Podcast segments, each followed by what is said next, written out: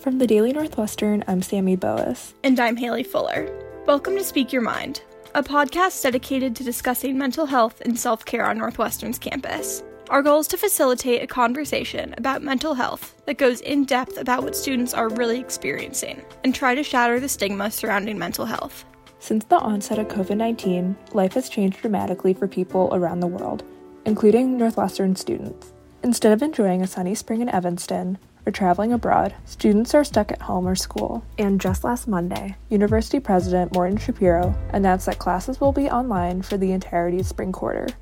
While people are panic buying toilet paper, how are Northwestern students staying calm amid disrupted routines, moving out, and worrying about the health of friends and family?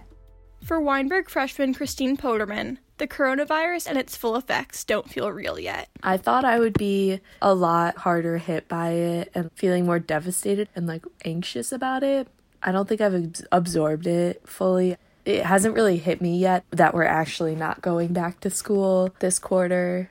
And I think it just kind of feels to me like a really long spring break. And also just being cooped up at home, like you don't really experience the full pandemic that's going on. It's just kind of like, well, I guess I'm stuck here for a while.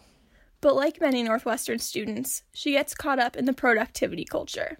Now at home without extracurriculars and events, she recognizes the importance of slowing down. I'm kind of that Northwestern stereotype where like I have to be busy. And sometimes I overdo that and then I go crazy because I can't get anything done because I'm too busy. But I'd like to be too busy rather than not busy at all. So yeah, that's kind of rough because I'm either like all the way on or like all the way off. If I'm not productive all the time, then I'm not productive at all. I'm like not in a productive mindset. I don't know how I'm going to get stuff done for classes. Obviously, the pandemic is awful, but I think it's kind of a good thing to try to force college students to like take time off and like be alone. Just like learning to like not be doing things constantly is obviously something that especially like people at Northwestern really need to work on. But she's not convinced that COVID 19 will totally stop Northwestern's grind culture. Even without in person interaction, there can be pressure from social media to be at your best during a pandemic. With the institution of a pass no pass grading system for the spring quarter, students can take care of themselves and any responsibilities they might have at home without worrying about their GPA taking a nosedive. While it can't cure infected family members or alleviate the financial burdens placed on many families, it gives many students the freedom to prioritize their well being. Trying to FaceTime people, accepting that my mental health is not going to be the greatest these next few weeks, months, however long this lasts, but just trying to like get through it and do what I can. And like understanding that it doesn't have to be perfect and I don't have to get amazing grades or anything and I can just take care of myself, I guess, is a good thing. But grades aren't all that Northwestern students have to worry about right now. As someone with anxiety, Medill freshman Andrea Hancock has noticed that her worries during the pandemic have been different from her usual day to day concerns.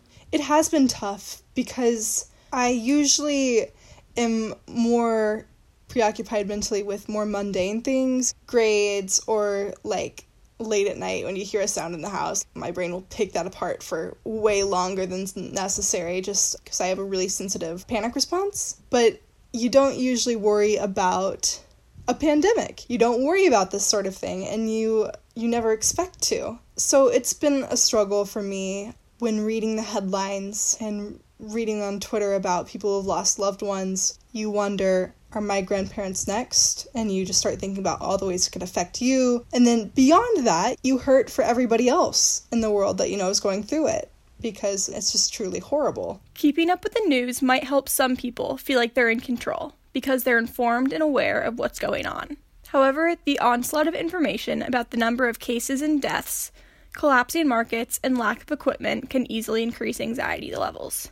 I've kept up with it a little bit, like just enough to kind of have a gist of what's going on, but I'm not really keeping up with like every state's thing and like the death count. And I avoid that. You see like a lot of predictions about how long it's going to last and how many people are going to die, and then where ventilators are needed, and oh, which state has like the biggest outbreak. Sure, there'll be like a couple happy stories of like, oh, like look at this clean water in Italy. There's no smog in LA, but it's literally all about coronavirus, and that's just not something I want to focus on right now. If I need to know something, I'll find out one way or another. And pretty much all I need to know right now is to just stay home. But being home can bring its own slew of difficulties.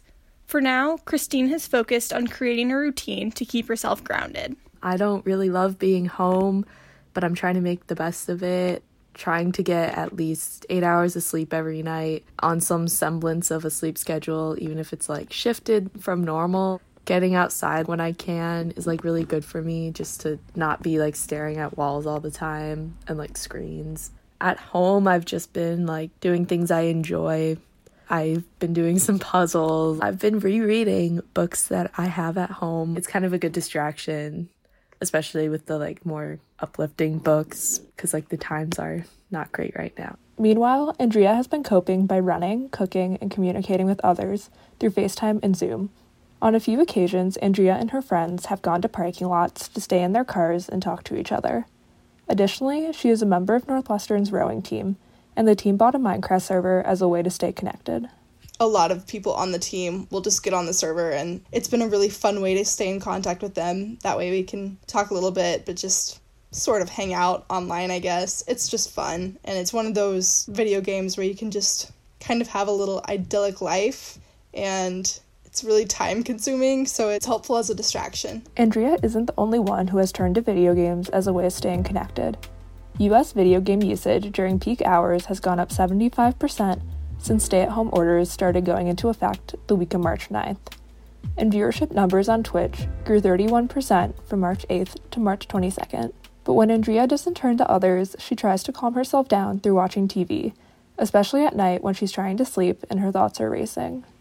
And one thing that's helped me on a few nights where it's gotten really bad is I just go down to my couch, I turn on the TV, I always watch ESPN because I know it's going to be Sports Center replay from the day, and it's going to be just really trivial stuff, especially right now because there's no sports happening. It's just really nice to see all the puff pieces they're airing because that's like all it is. Just that in the background.